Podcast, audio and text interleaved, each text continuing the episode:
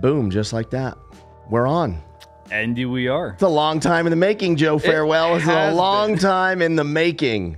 It has been. Like it took a year and a half to get Yeah. to this. yeah. I'll take the blame, all of it. No, you can't take all of it because I'll take 88% of it.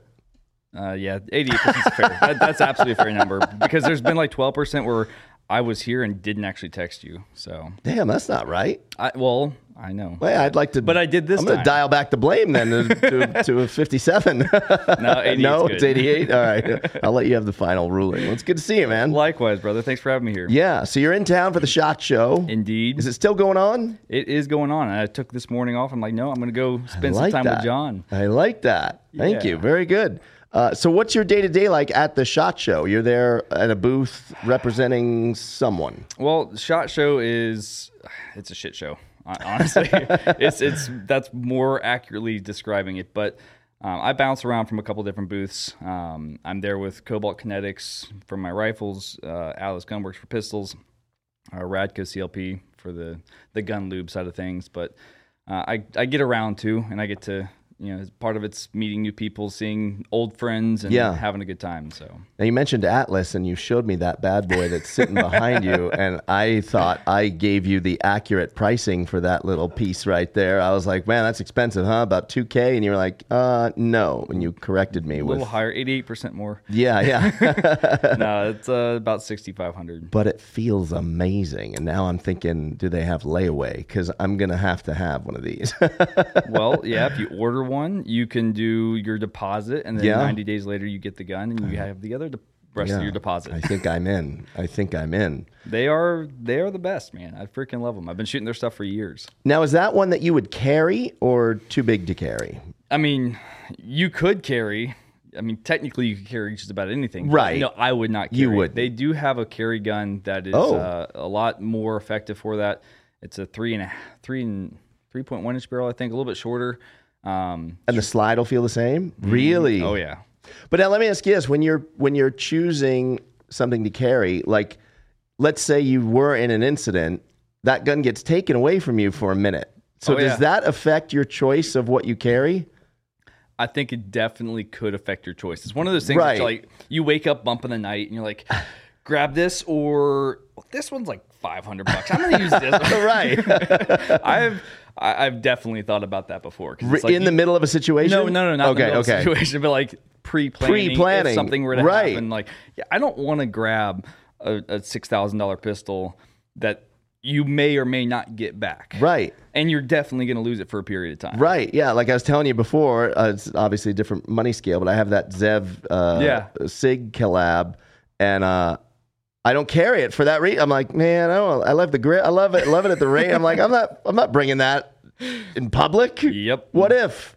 You know, there's there's a actually I think USCCA is one of the insurance companies. Yeah. They have I believe it's them that has a um, a payment out so that you can buy another gun if yours gets taken as a Oh. result of using it in self defense. I'm like, that's actually a really cool little insurance policy. For sure. Now I think it's limited. It's not a a six thousand dollar you know buyout. Right, but, right, right, right. but I'm like, that's that's a pretty cool idea to to have that Yeah. as part of your insurance plan. Yeah, because that would suck. Like Yeah. losing that right there behind you, that would be miserable. I would, I have several more do you really? as backups. Yeah. If you had to give a total dollar amount to the collection that you have, the let's call it an arsenal, Oh no, you wouldn't put a number to it.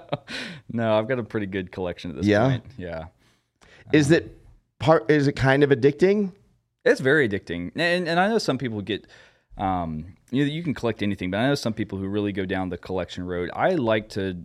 I don't have a lot of collector's items. I have very few. I have a lot of tools that I like to use. I don't have really any safe queens. All Right. of my stuff is has a purpose and has a use. So I won't say that I've never bought a gun just as a, a spur of the moment, like, oh, I need that. Yeah. Um, I have several times, but at the, at the end of the day, each one of them has a purpose, um, and I've used all of them, and I like them. Yeah. they make me happy. So Yeah. Uh, I know you're famous in your world, and I know this. Uh, I was just telling you before we started rolling, and, and uh, you know, it was like we had a lot of guys over here yesterday from Shot Show. Uh, Byron Rogers, my buddy, was over here, and and uh, your your name was thrown up, uh, thrown around uh, quite a bit. I hope in like Um, halfway decent. Fantastic. Okay. Not even halfway, like completely 100% um, praise. Uh, one guy specifically who's in law enforcement was telling me, you know, he, he got in, uh, he had an incident where he tore his shoulder apart Mm-hmm. and it was like pretty, pretty crazy incident. This guy that was on like drugs or something that took, I want to say it- it ended up taking like 11 or 12 guys to take this fucking guy out. And he didn't even remember the incident Yep. afterwards to the point where you know I was telling um, I was telling him like you know I know you guys come in contact with so many people you have a you're a good judge on when you're being lied to even by the criminal or whatever you want to call it and he was like yeah this guy just uh, he was trying to buy weed and it was laced with I don't remember with what um, but it, it made him do some crazy shit and gave him like superhuman strength bath salts is what they're calling Yeah. it. It's, it's a synthetic cannabinoid that's Yeah. you know, and I've seen it. I've seen it personally several Yeah. times. And, and we had a guy that um, I remember he was taken to the hospital. The a deputy took him to the hospital, and he starts calling for help. So I was you know right around the corner, run over there, and the guy was handcuffed behind his back and lifting nine of us off the ground. I mean that's just crazy And then. And I don't know how graphic we want to get, but go ahead we, he then proceeded. He was yelling at us, saying that he was the devil and he was there to kill us. And then he bit his tongue off and spit it at us, and aspirated on his own blood. Yeah, I had to give George Carmona a look because No, I'm not picking my head up today, Jon. Wait. this is too much gross shit. This I- it's too week. early. we I had a guy I'm on sorry. yesterday, Gross. Joe. We had a guy on yesterday who owns a company that they are in charge of cleanup of Oh, crime God. scenes, traffic accidents. So you can imagine the stories. And Oh, yeah. George gets a little squeamish back there. So Sorry, George. Hey, Joe, it's not your fault. You know, I just didn't think you're that kind of guy. I didn't think you're that kind of guy. I mean, with- it wasn't me, but I, I was. I was there.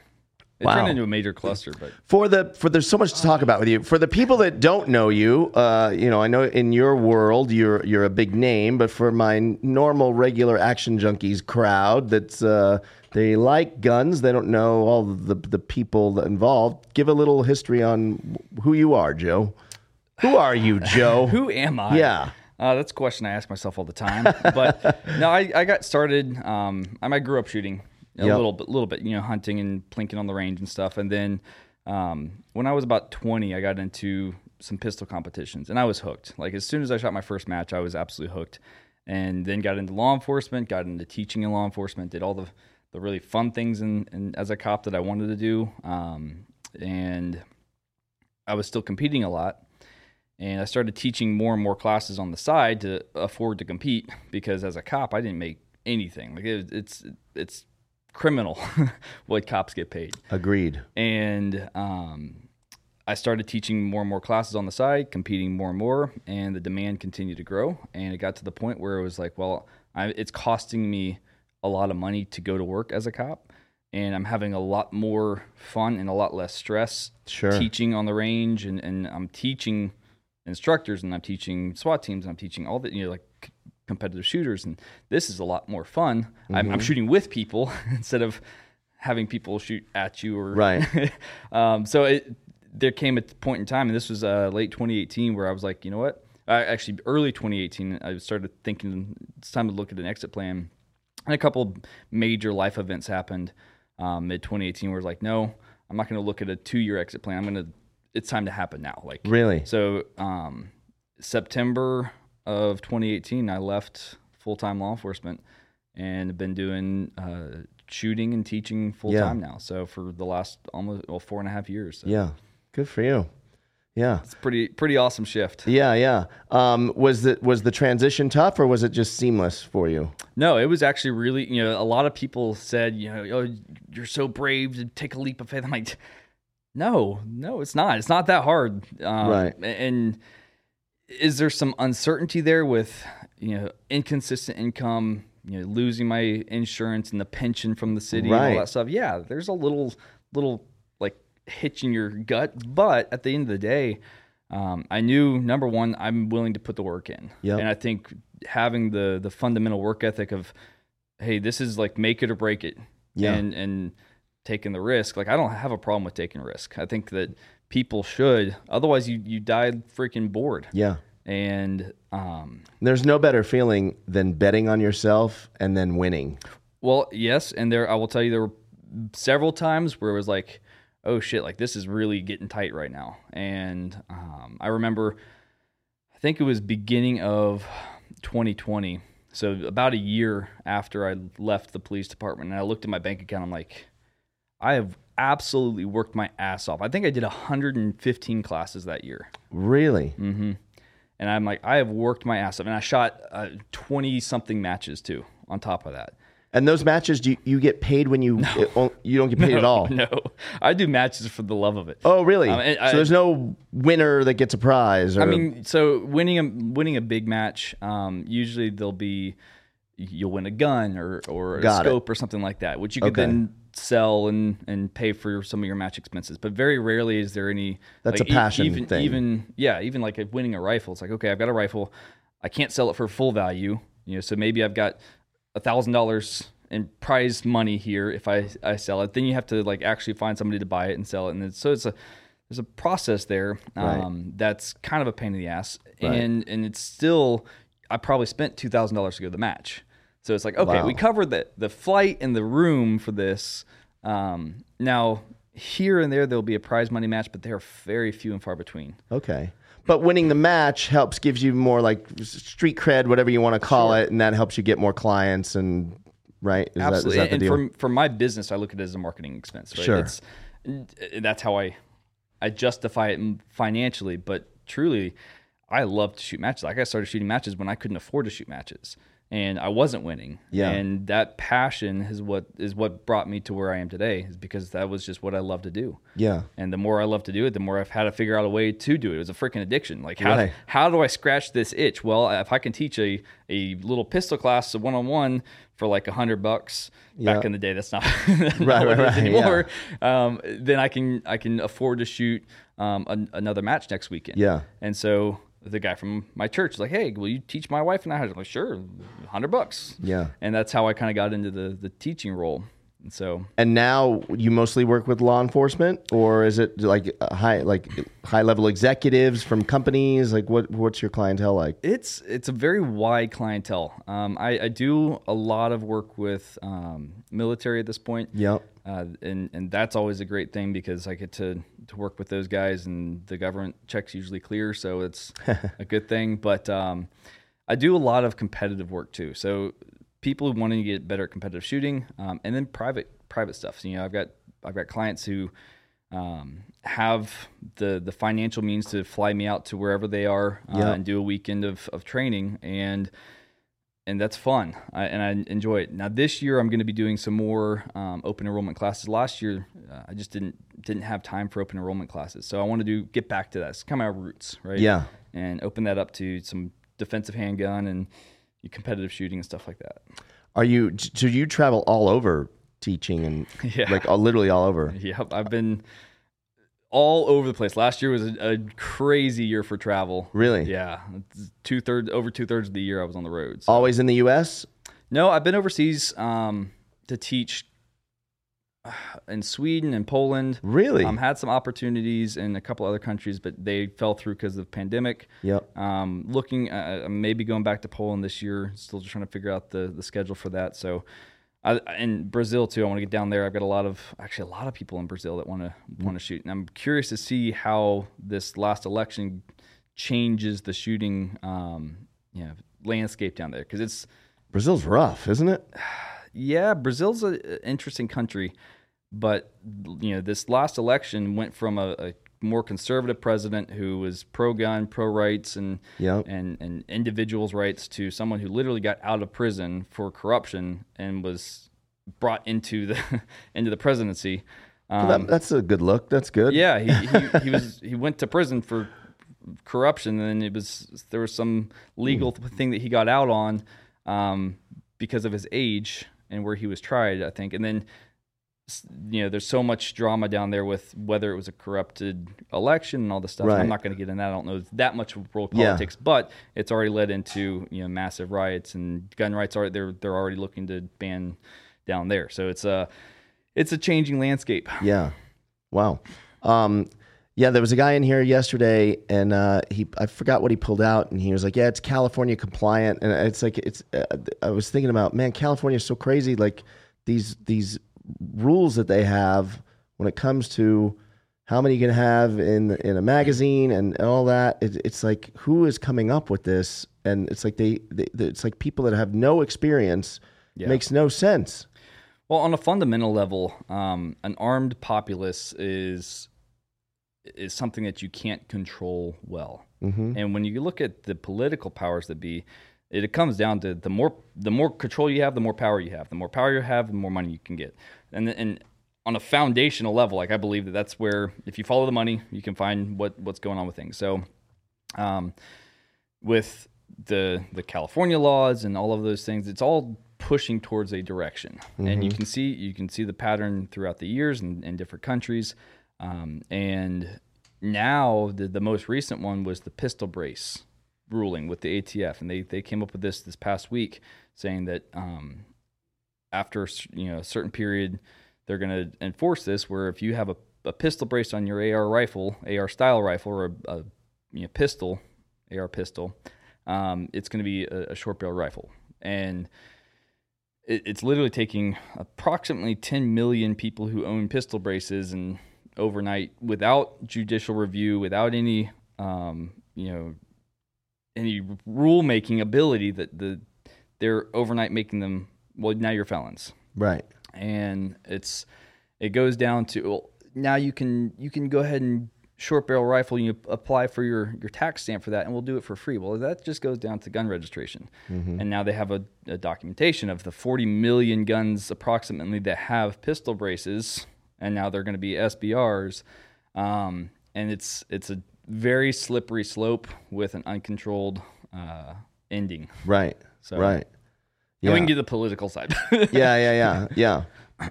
Um, when you when you're teaching people, are you mostly teaching to help them get sharpen up their shooting, or are you teaching like strategy or, or whatever you would call it, like Tactics. Uh, tactics? Yeah.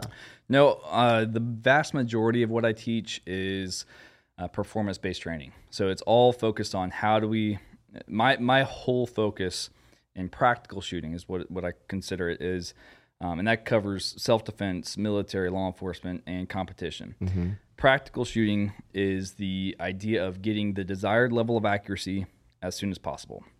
So, how quickly can you get from the holster? How quickly can you get follow up shots? How accurate can you get with that? So it's it's building the foundations and then refining the foundations and using a um, a process based method that you can't argue. It's like if you people want to say, "Oh, I like this because this is what I was taught," and I'm like, "Okay, well, put it on paper, put it on a timer." And I, I have three three things I compare everything, every piece of gear, every technique, every idea that someone wants to throw at you. Say, compared to these three things, does it make you more or less accurate? Mm-hmm. Does it make you faster or slower? And does it make you more or less consistent? And if it doesn't line up with those three things, I say then it's it's worthless.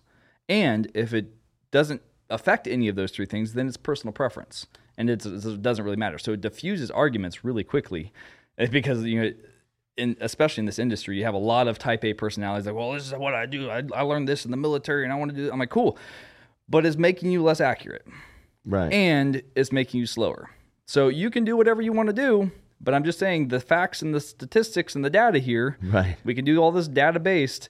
It's th- it's making you suck more. So you do you. Is it hard to rewire certain people that come to you?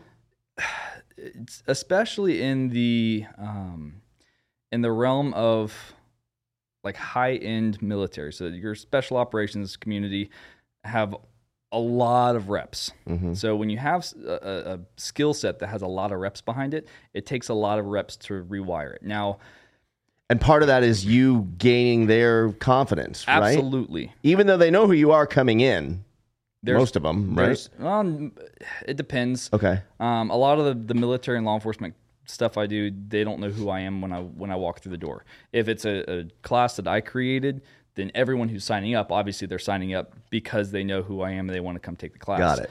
Um, but for Mil and LE, there is a there's absolutely a barrier. There's a who the fuck that- is this guy? Exactly, exactly. and, and there's it's a balance because you have to be able to show them that hey, I do know what I'm talking about, but you can't come off as an asshole.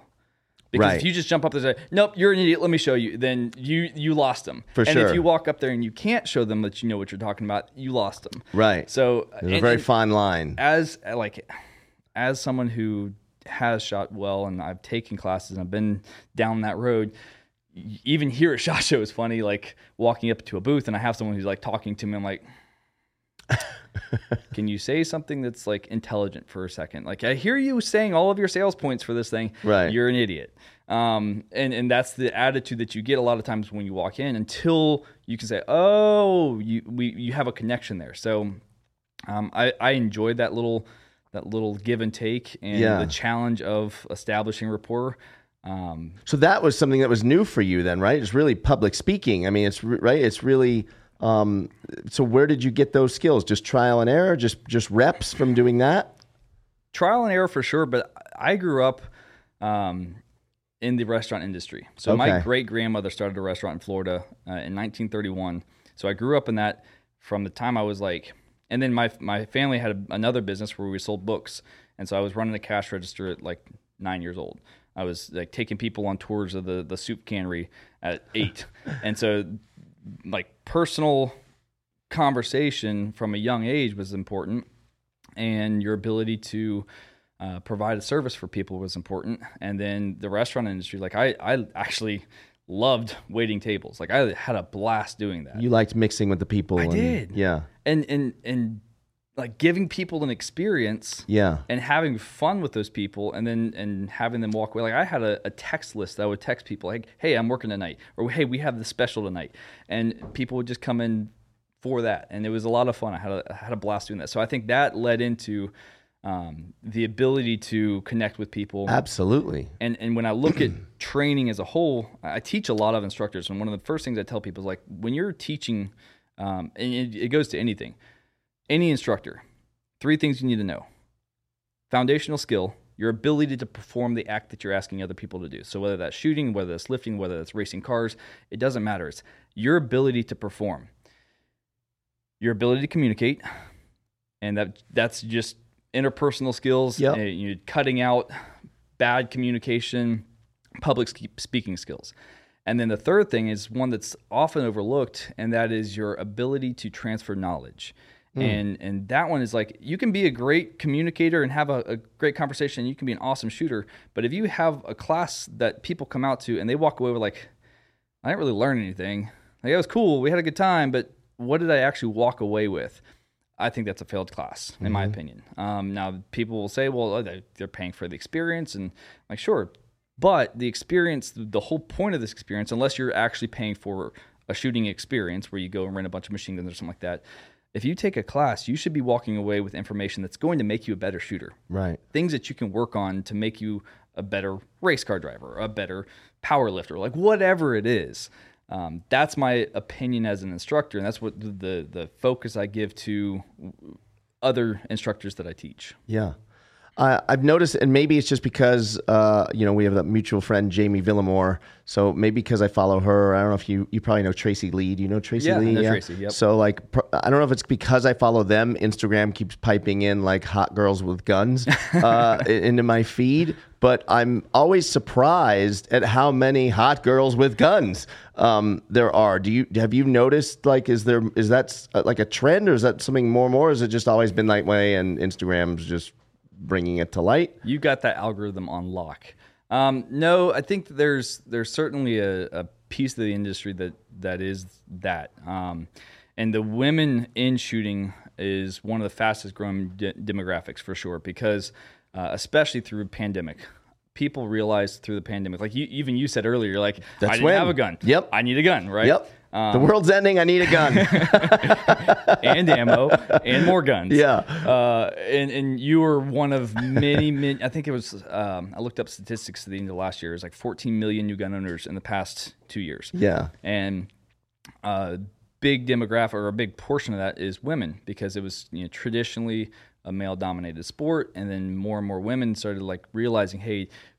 First and foremost, you're you're your own first responder. You don't you can call the cops, and I tell people this in my class. I'm like, you can call the cops. I was a cop. And I can tell you, count on one hand, the number of crimes I stopped in progress that I was there for when they were happening. On one hand. Yeah. Right. And- it's too and- late by the and I was- 911 It's too Yeah. late. I was like street crime, like I was out there proactive all the time, and you you don't get it. Right. Like the purpose of law enforcement is to write the report, document it, and then hopefully follow up and find the bad guy. Right. And the purpose of criminals is perform their tasks when law enforcement's not around. Exactly. So- exactly. So when it comes down to it, like you're your own first responder, you are the one that's responsible for your own safety. Right. Unless you have an entourage of security that can you can rely on for that. And most people don't. So in that case, when people wake up to that knowledge, and sometimes it's an incident that causes that, and sometimes it's a um, you know them just waking up, them realizing, oh, this is actually something I need to take seriously. That's the way I prefer, not something Yeah. that they're a victim and now they're playing catch up right. um, when they realize that and and they see, hey, there's riots, so maybe I should actually take control of myself. Uh, then they go out and buy the guns. Women's a, a fast growing one. Um, a lot of the, minority cultures Yep. who have traditionally been anti-gun or, or stayed away from that because of the, the gun violence, they are very rapidly growing, and that's awesome. I love seeing that because the more people that take responsibility for themselves, the more responsible society you have. Yeah. Yeah, it's crazy. I have a lot of friends in California, in LA that that uh, that I grew up with that they're anti-gun. You know, why do you need that? Why do you want? You know, like they get mad. Sometimes I'll post like once in a while of the AR-15 or Yeah. whatever, and they get mad at me. Why do you need that? And I'm like, but what's the big like? Why not? Like, Yeah. what if? You know, and, and they'll they'll give me these statistics of you know of of uh, how many you know home invasions there are up against how many people. Like, okay, but what if you're that in that one percent? Like, why would you want to rely on? I don't know. Like, if I, maybe it's just me. If I'm upstairs and I'm asleep at three o'clock in the morning, I hear a window break and the alarm goes off, or the alarm goes off because a window broke, whatever. Um, I don't want to be oh shit and dialing for help, and that's my defense. Yeah. There's there's crazy. actually a really interesting video I saw recently on Instagram, and it was a 911 call where the woman is calling because her ex, who's been abusing her for a long period of time, is breaking into her home. She has an injunction, and the 911 call is, "I'm sorry, we don't have anybody to send you." I mean, can you imagine? and can you hide in the closet? Can you tell him to go? I've like, and she's sitting there sobbing on the phone and utterly terrified, Right. Because she's a victim, and he ended up. You know, the long story is, he ended up breaking in and, and sending her to the hospital, Yeah. because they they didn't have enough cops, and right now. You, know, you got these cities that are like, well, let's let's uh, defund the police, It's crazy. and and things will be better. yeah. And then all of a sudden, their crime statistics go up. It's like, why would the crime Shocking. go? What? no, less Yeah. guns, less uh, less law enforcement, Yeah. and crime goes up. That's Just send mental health counselors That's in to so talk to them. Yeah. They'll, they'll now, granted, like there's there's programs for that, there's places for that, and there's needs for that. sure. At the end of the day, though, the and this is the classic saying: the only way to stop a bad guy with a gun is to have a good guy with a gun, hundred percent. and that's uh, Yeah. I don't know. And like women, I mean, I, I think everyone should have a gun in their house. Like Yes. I, I can't imagine, but like women, if you single women, if you don't have a gun in your house, you are doing it wrong. Yes. Trust me. Like I, I have one another friend in L.A. She's like, well, I have a baseball bat, and I'm like, what? Like, Well, I love the, the I've got a gun, but it's locked in the lockbox with a lock through it. I'm like, okay, let's just play a scenario real quick. Yeah. You get a knock on the door. You look at the peephole. Big guy standing in the door, pounding on the door, telling you to let him in. You're like, no, I'm not going to let you in. He kicks in the door. What do you do? Right. You run back to the bedroom, find your key in the drawer somewhere, pull it out, somehow get it into the lock, open it up, find your mag, load your mag, stuff into the gun, rack it, and hopefully by that time, no, no, it doesn't work like that. Like you actually have to play some scenarios out in your head. Hey. Scenario training is important. it's gotten to a point. Call me paranoid. People knock on my door. I answer it with a gun in my hand. Every time. They don't see the gun, but I'm not fucking around. every time. Like- and and I mean, you can. There's levels to the paranoia preparedness argument, um, but I, there's there should be guns in every room. I got that too. yeah, shout out to Ron Montoya who told go. me. I think Ron, Mon, uh, my buddy, I was telling you before Yeah. uh, before I got on. Um, he told me early in 2020 when I got my first gun from him. Uh, I was like, "How many do you?" and He's like, "I'd put one in every room." He's like, "If you can't get to a gun in one and a half seconds, you're doing it wrong." Yeah, I mean, Like- you got shower guns, you got bathroom guns, you got couch guns, kitchen guns, you know, study guns, Yeah. gun room guns, and then of course the. But a lot of people will hear this. A lot of my friends are going to DM me and be like, "Dude, you've gone off the fucking deep end. You are paranoid." No, uh, there's a difference between paranoia and preparedness, and the the differentiation that I make there is paranoia is you're living in fear. Yeah. okay and you're you're actively like scared and you're you're hyper vigilant and you're looking for a problem preparedness is like hey i'm going to set myself up for success if something bad happens but i'm not sitting here just like focused in on that and constantly living in fear i'm Yeah. i'm aware i'm aware of what's going on around me but i'm not going to sit here and be scared and and a lot of that comes from training Yeah. and, and having a foundation of hey i know what i need to do if something bad happens and Yeah. most people have just never got either never gotten the training Yeah. um, they they don't know where to go to get training and that's that's an unfortunate thing. Um, one of the things I, I did last year uh, was release a uh, online training program. It's a, it's Oh. a dry fire mastery is my my course and it's uh, how to train at home and it's a video based program. Is like for it's focusing on new gun owners but it also covers you know the draw stroke and, and target transitions and throttle control with your gun and all of these things for for handgun that What is throttle control? you, uh, it's the ability to again shoot as, as accurately as you need to for the target as quickly as you can so if you've got a target that's at seven yards and a target that's at 25 yards Got it. you have to control the throttle there you have to be able to speed up or slow down based off of the size or distance of the target Got it. so, um, and that's to me one of the most important skill sets in as a practical shooter is your ability to put accurate rounds on target fast, Yeah. um, as fast as you can. Yeah. and and I'm always working to do that faster, sooner. Like, Right. how do we how do we make that more efficient? So, throttle control, target transitions, draw, you know, movement, all of those things are built into that program, and it's one of those things. Like, I wanted to create that so that the people who either are scared to go to the range, they don't have an instructor nearby, um, they have an option where they can get training that's high quality training without having to go anywhere. Or e- even like people buy a gun, they don't have money to buy ammo because ammo's not cheap. Right. Um, I spend I spend a lot of money on ammo. Yeah. Um, but this is a way to practice without ammo safely and effectively. So it's something that I think that everyone should have. It, it should be mandatory with every gun purchase. Yeah. The peace of mind you have when you own one uh, in your house or you have it in your car or on your person, you know, it, it's night and day. Like Yeah. I, I, I didn't realize it until I got it. Mm-hmm. You know, and and and um, I mean, I was at dinner literally two weeks ago.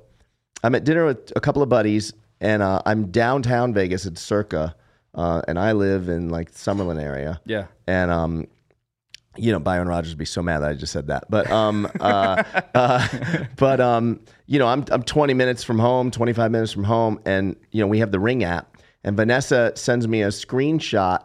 Uh, and she says, "Look at this. This is not far. This is like literally in our neighborhood. Two guys going like hopping walls of backyards, going house to house, checking doors or whatever." So I'm like, "Fuck! I'm on my way home." Yeah. Um, but it's such a good set. Like I felt so much more calm knowing she's there's guns in the house. She knows how to use them. Like you pick the wrong house if you come in, even with her there, she's gonna shoot you. You know. I mean, I came right home, but um, that scenario and the stress I would have had if she didn't have a gun in the house Absolutely. is night and day. Or if we didn't, you, you know, night and day. Yeah. Yeah. It's, it's it's a it's a the great equalizer, right? It takes somebody who's you know, five foot tall, Right. and hundred pounds, and How'd you know? That's them, her exact. Uh, yeah, you just nailed the pint-sized warrior uh, perfectly. Yeah, gives gives them an option. Yeah. Right. And and it- it's takes somebody who's 80 years old and gives them an option to protect themselves. And Right. You, you can look up, and, and a lot of the news on that stuff gets suppressed because it doesn't fit the narrative. But Yeah. It, it does get suppressed. And uh, but you can look it up. Like there are so many successful stories of guns being used to protect an innocent person. yeah, it, it happens every single day. Yeah. and it gives you an option when you may not have had another option. Right. Now, do you also teach the when to use it? Mm-hmm. Yeah. Yep, and that's that's equally as important. Because those scenarios could be harder than you think for most people, right? Like those those scenarios are are difficult to like. Okay, when like especially in public or something like when when is the right time and the wrong time? Well, those scenarios, again, it's another thing about having options. Um, I last year, I, the last few years, I've trained down at WAFT, um, which is a, a scenario training facility in Orlando. And uh, last year, I took over the, all the firearms training uh, and, and helped them revamp their program. But that teaches again options and, and communication and what do you do if Right. um, and it's so crucial to have that pre-thought out to some degree yeah. because if you've never experienced it uh, and like even even just having somebody walk up to your car and like start pounding on your window what do you Sure, like that's right. a scary experience Right. okay and if you've never had that happen what can you do what do you do Right. right and and if you don't have a plan ahead of time most of the time you freeze And Right. I've seen that happen dozens and dozens of times in scenario trainings. You freeze. Even law enforcement, people who have experience, they freeze. Hey, they froze at that school. Oh, Um, that's a that's an absolute yeah. that's a criminal act there. Yeah. Um, ah, don't. Okay, don't, yeah. don't get me started on that one because that's that's one of those. It's like as as a, a cop and a former or a former cop and a protector and like and just a man like I Right. I could not. Get in there. what are you guys doing? Man, that one that one was unbelievable. Get out of the huddle. Yeah, unbelievable that that Yeah. happened. But like you said, uh, you know, someone just come up to your car and pounding on your car window, or not even pounding, just Yeah. someone comes up to your car and says, "Roll down the window." Now what? Yeah, exactly.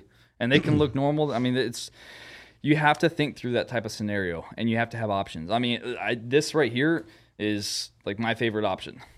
This is option number one: Flashlight? flashlight. Okay, because if somebody walks up to you, you can't just pull a gun on somebody. But if somebody walks up to you in a gas station, they're they're like heckling you for money.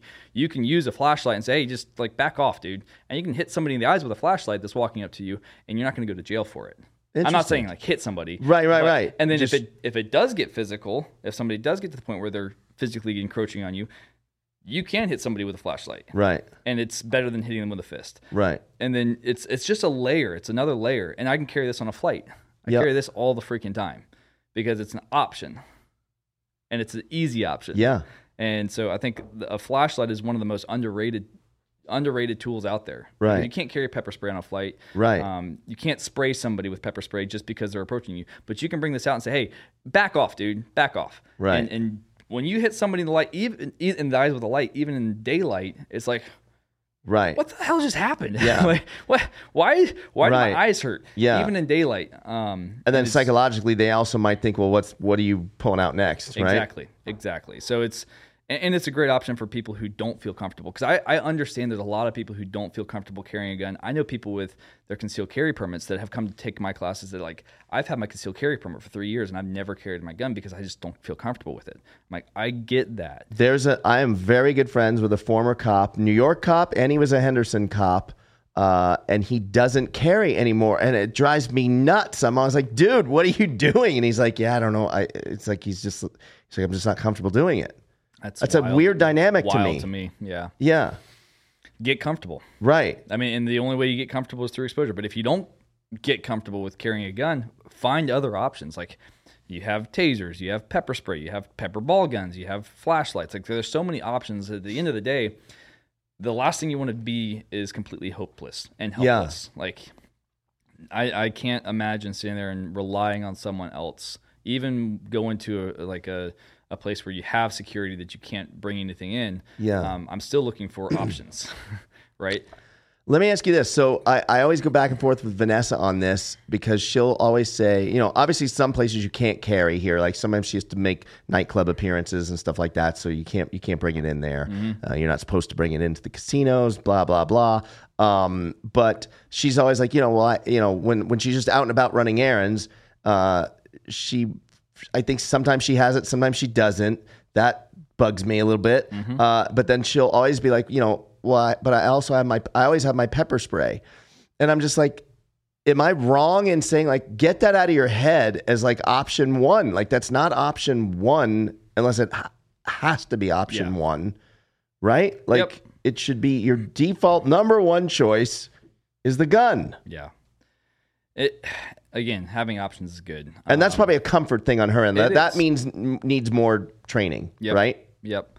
Which we probably all need, but myself included, Shoot, man, I, clearly. will tell you what, I've been doing this for many, many years now, um, and and professionally to some degree or another for like twelve years, and I still this last week spent hours and hours. I, I think I probably spent a good twenty hours last week training myself. Really? Yeah. Now, So, I mean, if you say that, uh, like, yeah, granted, what are like we that- doing? I don't yeah. do that every all the time, but um, when I have these these contracts that I get a chance to have a range to myself and Yeah. unlimited ammo, basically, Yeah. um, it gives You me a chance it. to really put in some work, and I'm still chasing the freaking rabbit because Is you it- can get better. But I, I would I would almost compare it to like foreign language, right? If you stop using it, it it leaves you, Yeah. right?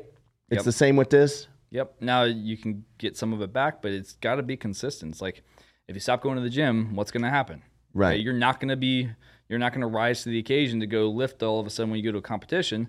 So you have to consistently go. You Yeah. have to continually train. And if you don't, and, and there's a big difference between training and practice. Mm. Training is working with a goal in mind.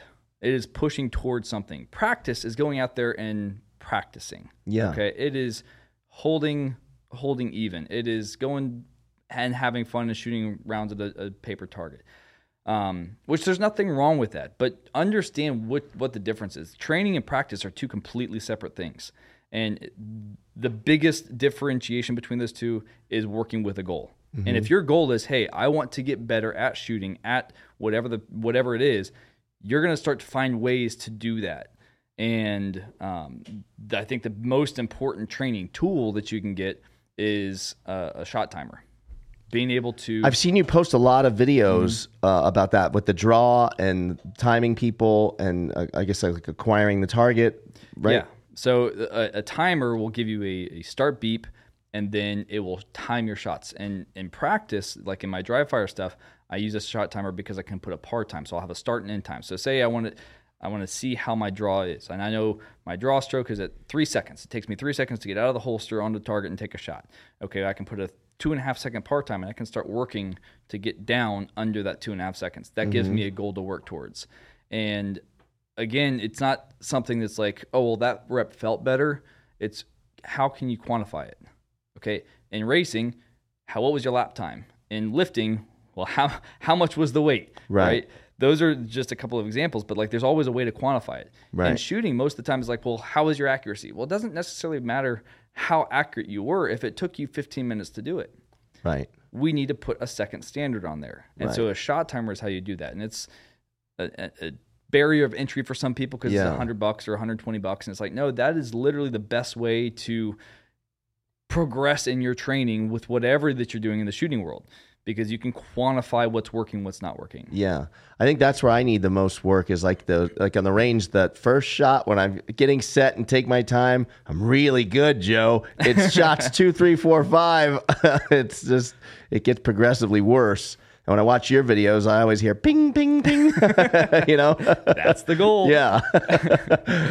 But it's not always the case. I mean, it's I started a, a series a couple of years ago, and I've slacked off on it now. I actually did the series every single week for quite a while, um, called One Take Wednesday, and I would go out there and every Wednesday I would post a video of my first rounds of the day, and I would do some sort of a drill, and it was like, hey, whether it works or it doesn't work, I'm going to share that with the internet, and it keeps you freaking honest. Right. And and for one, it Was says, it hard to do that at first? Like, It- like to post that, like, okay, here we go, post. Well, and the cool Yeah. thing was is it, it, it brings humanity to the Instagram. Yeah. Right. And I think that's a good thing that you're missing a lot of times because you see these these shooters that post everyone at their best. everyone it's your best best moments. And the Yeah. one take Wednesday was really fun and I need to start doing it consistently again. I just I love that because it's it's just real. Yeah. I mean, you now it's now you made your you made yourself impossible to hate on unless you're just a complete asshole. Right. Because it's like, look, I'm showing you the real deal. and, and it it also is a challenge for myself personally because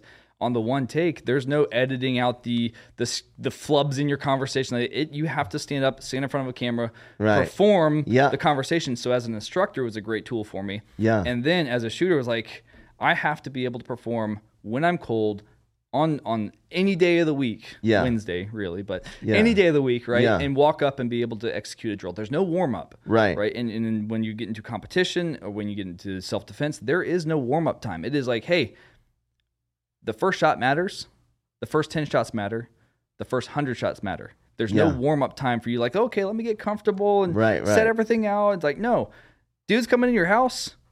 Your first shot matters. There's no warm up time for that. You need to be able to pick it up, know exactly what you're doing, build your grip, do the fundamentals effectively the first time and every time under pressure.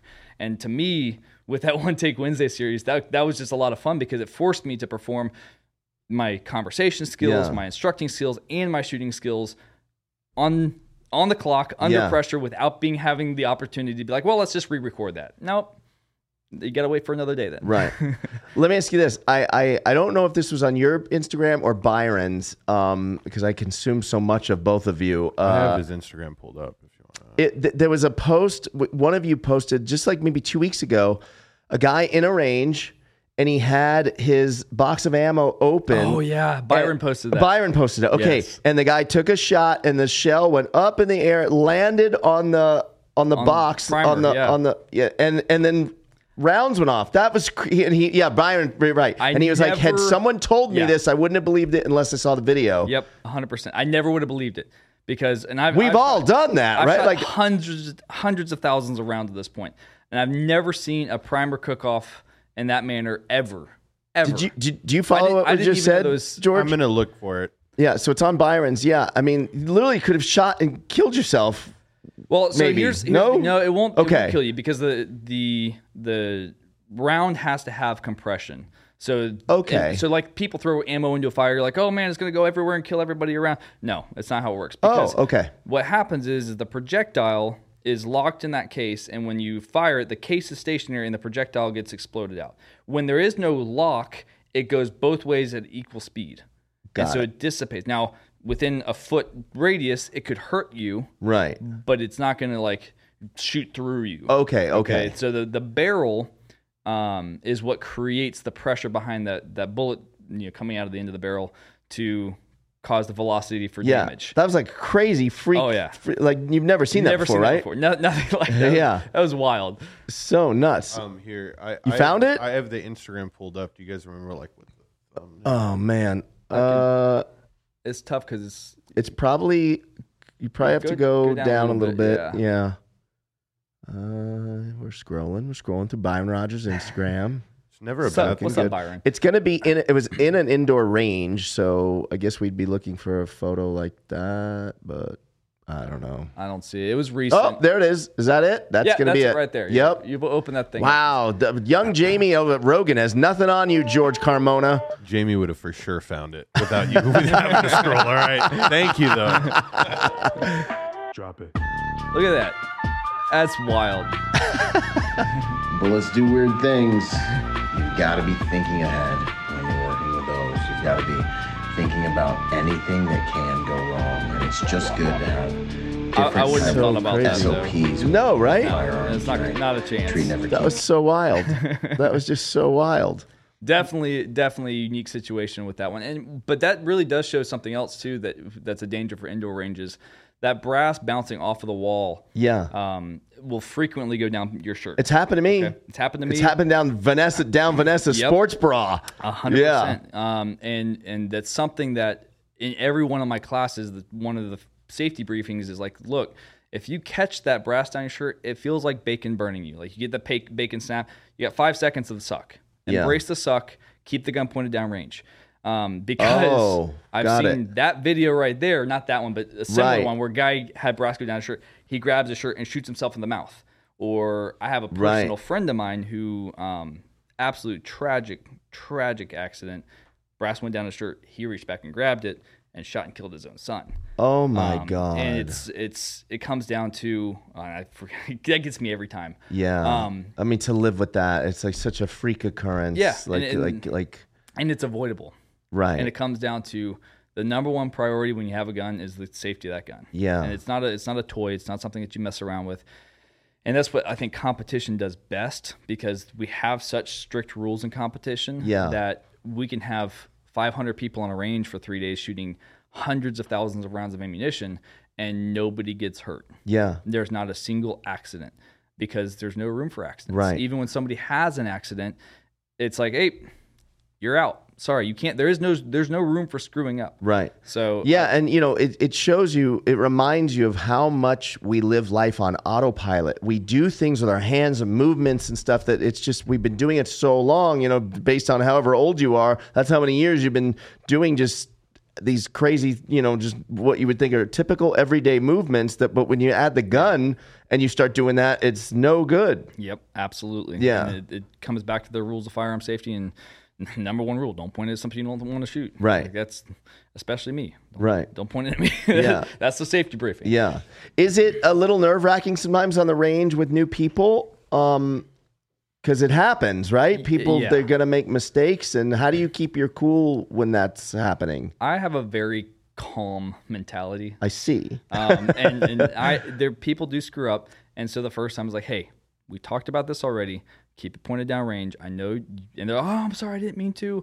And then if it happens again, it's like, hey, you need to go sit down for a minute because you need to actually lock this in. Yeah. And, and realize that this is not something to mess around with. And Right. The worst thing that you can have is someone who's flipping about it. Who's like, oh, it's unloaded. I'm like, I don't give a shit if Right. it's unloaded. Right. I don't care Right. it is 100% unacceptable, loaded or unloaded, to Yeah. point the gun at me or anyone else here or yourself. And you see it at SHOT Show all the time because people are walking in there, they're picking up guns, they're like looking at the new stuff, and it's just like pointing at everyone in the room. It's like, and there, there, it's like you just have to accept the fact. that Right, it because is- there it's is gonna what it happen, right? Yeah. but it's still, it, it still unnerves me. Sure. Um, and so it's when people get flippant with it that I you do have to take it up a notch and either set them in their own place or send them home. And I, haven't had I've only had to send one person home.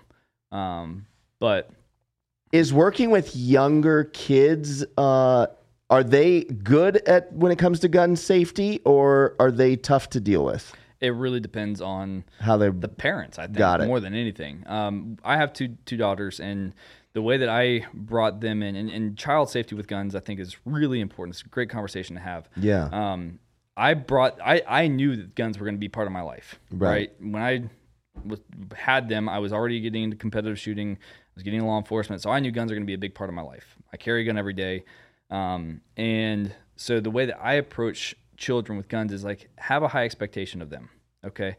Number one, take out the taboo of guns. So what I did with my daughters was like, look, you can touch a gun anytime you want to, as long as you ask me first. right. Okay. Number one rule: if you see a gun, go tell an adult, preferably me, but Yeah.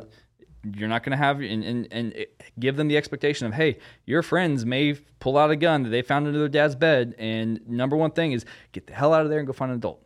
Okay. And then on the flip side of that, it's like you can touch one anytime. I will come over there and we we pull them apart and explain how they work and all that stuff, and then get them shooting. And now they like I know with 100% confidence that if they found a gun, they would know what to do with it. They know how to load and unload. Um, they know how to, you know, approach an adult. They're how old? nine and eleven. That's amazing. I they started shooting. I got them shooting when they were four with a 22. Wow. So- now, did you get a lot of grief from the non-gun people in your life, or did they not even know? I don't have a lot of non-gun people in my life. I'll be honest. Um, I, I really, I just don't don't have that type of uh, energy in my life. Right. Um, now, uh, there's different degrees of gun people in my life, uh, and no, I didn't get a lot of grief for it. Um, Yeah. And, and people even like my sister is a little bit different. They they're not anti-gun, but they don't really do guns much. They have a gun, but they, they don't really. Mm-hmm. Yeah, so it's like they they were kind of on the opposite side of it, um, and they had guns as like you never want to touch a gun, never want to have it like it's locked up, you can't ever look at it, and um, then it becomes an object of curiosity. Right. Right. So as a kid, what do you want to touch? Well, you want Right. to touch what you can't have. Sure. And it's like, why do why do kids you know that are sheltered go to college and they go freaking crazy? Every time. Yeah. It's it's a f- human nature. The Catholic question. schoolgirl joke, Yeah, right? exactly. So it's it's a human nature question. Right. It's like how do we remove the the the curiosity, Mm-hmm. right? Well, you make it just normal. It's it's a tool. It's like the kids don't freak out about kitchen knives because they start learning how to use a kitchen knife without cutting themselves early on. Right. Well, same thing with guns. Yeah. Teach them young. When you know, back in the day, they had gun classes and gun safety classes in school. Bring those back. Yeah. You'd have a lot less issues with Yeah. guns. Uh, you just brought up school and guns, so I want to ask you: uh, arm the teachers or don't arm the teachers? arm the teachers who want to have that responsibility because Yeah. it is a big responsibility and to, to push that on all teachers is absolutely wrong um, fundamentally you need to have guns in school to protect from eh, the, the places where bad things happen are where guns are not allowed Right. okay gun free zones are the places where mass shootings happen Right. imagine that Yeah. because you have a soft target so the way that you harden a target look at any politician they have armed security Right. because they don't want to be shot so if you want to protect the children you need to have armed security there Right. and whether that's putting law enforcement or armed security or allowing the teachers to be armed which i think is a great idea arm them train them Yeah. and let them carry um, It's just crazy when people bring up, oh, but it's expensive to do that. I'm like, we just sent billions Oh upon God. billions to the Ukraine, and we can't figure out how to make schools safe. Is insanity. Yes. A hundred percent insanity. and then they want to go on there and, and preach about, well, you need to give up your guns to protect the children. Like bullshit. It's use that money, use some money, find some money. Like the stuff that they're putting billions of dollars into. Look Right. at the, the last budget bill that they pushed through is like, Pull a hundred million out of that. yeah, pull, pull. I mean, a hundred million is not even a drop in the bucket at that point. And what can you do with it? I mean, it's it's a travesty, and it, it's a it's an absolute excuse. But it goes to show that the the focus isn't like protecting the kids. Right. It's pushing an agenda. Right. And and sending billions over there to arm the Ukrainian civilians while trying to disarm our civilians. it makes my brain. I know. It's make it stop. I know. Oh my gosh, It's so crazy. Yeah, it, it blows my mind. Yeah. Well, man, this was a lot of fun. I- Indeed. I, enjoyed this. I, you've ruined me though, because I keep, I can feel. I'm not even touching that gun behind you, and I, I can feel the slide. Just show, just show the people. That is crazy. If you're not, uh, if you haven't handled a lot of guns, that's not normal. like, It is it is like glassy butter. Yeah. Ball bearings. yeah, it's crazy. I'm gonna need to get thing. one of those. Yeah. We can make we can make that happen. Yeah, I know all a right. guy. all right. Uh, well, man, this is a lot of fun. Let's do it again. Let's let's let this be the first of a. Let I want a verbal binding agreement. When you come to Vegas, it means you're on Action Junkeez. Deal. At I least every other time. all right, We can make that happen. all right, George, do your thing. I want people to know who you are, so I'm going to let the Lord. Oh, I like that. for a second. Yeah, let the That's Lord. Jon Orlando. Yeah, that's people. me. Hey, that's that guy. Yeah. This is the end of the show. é.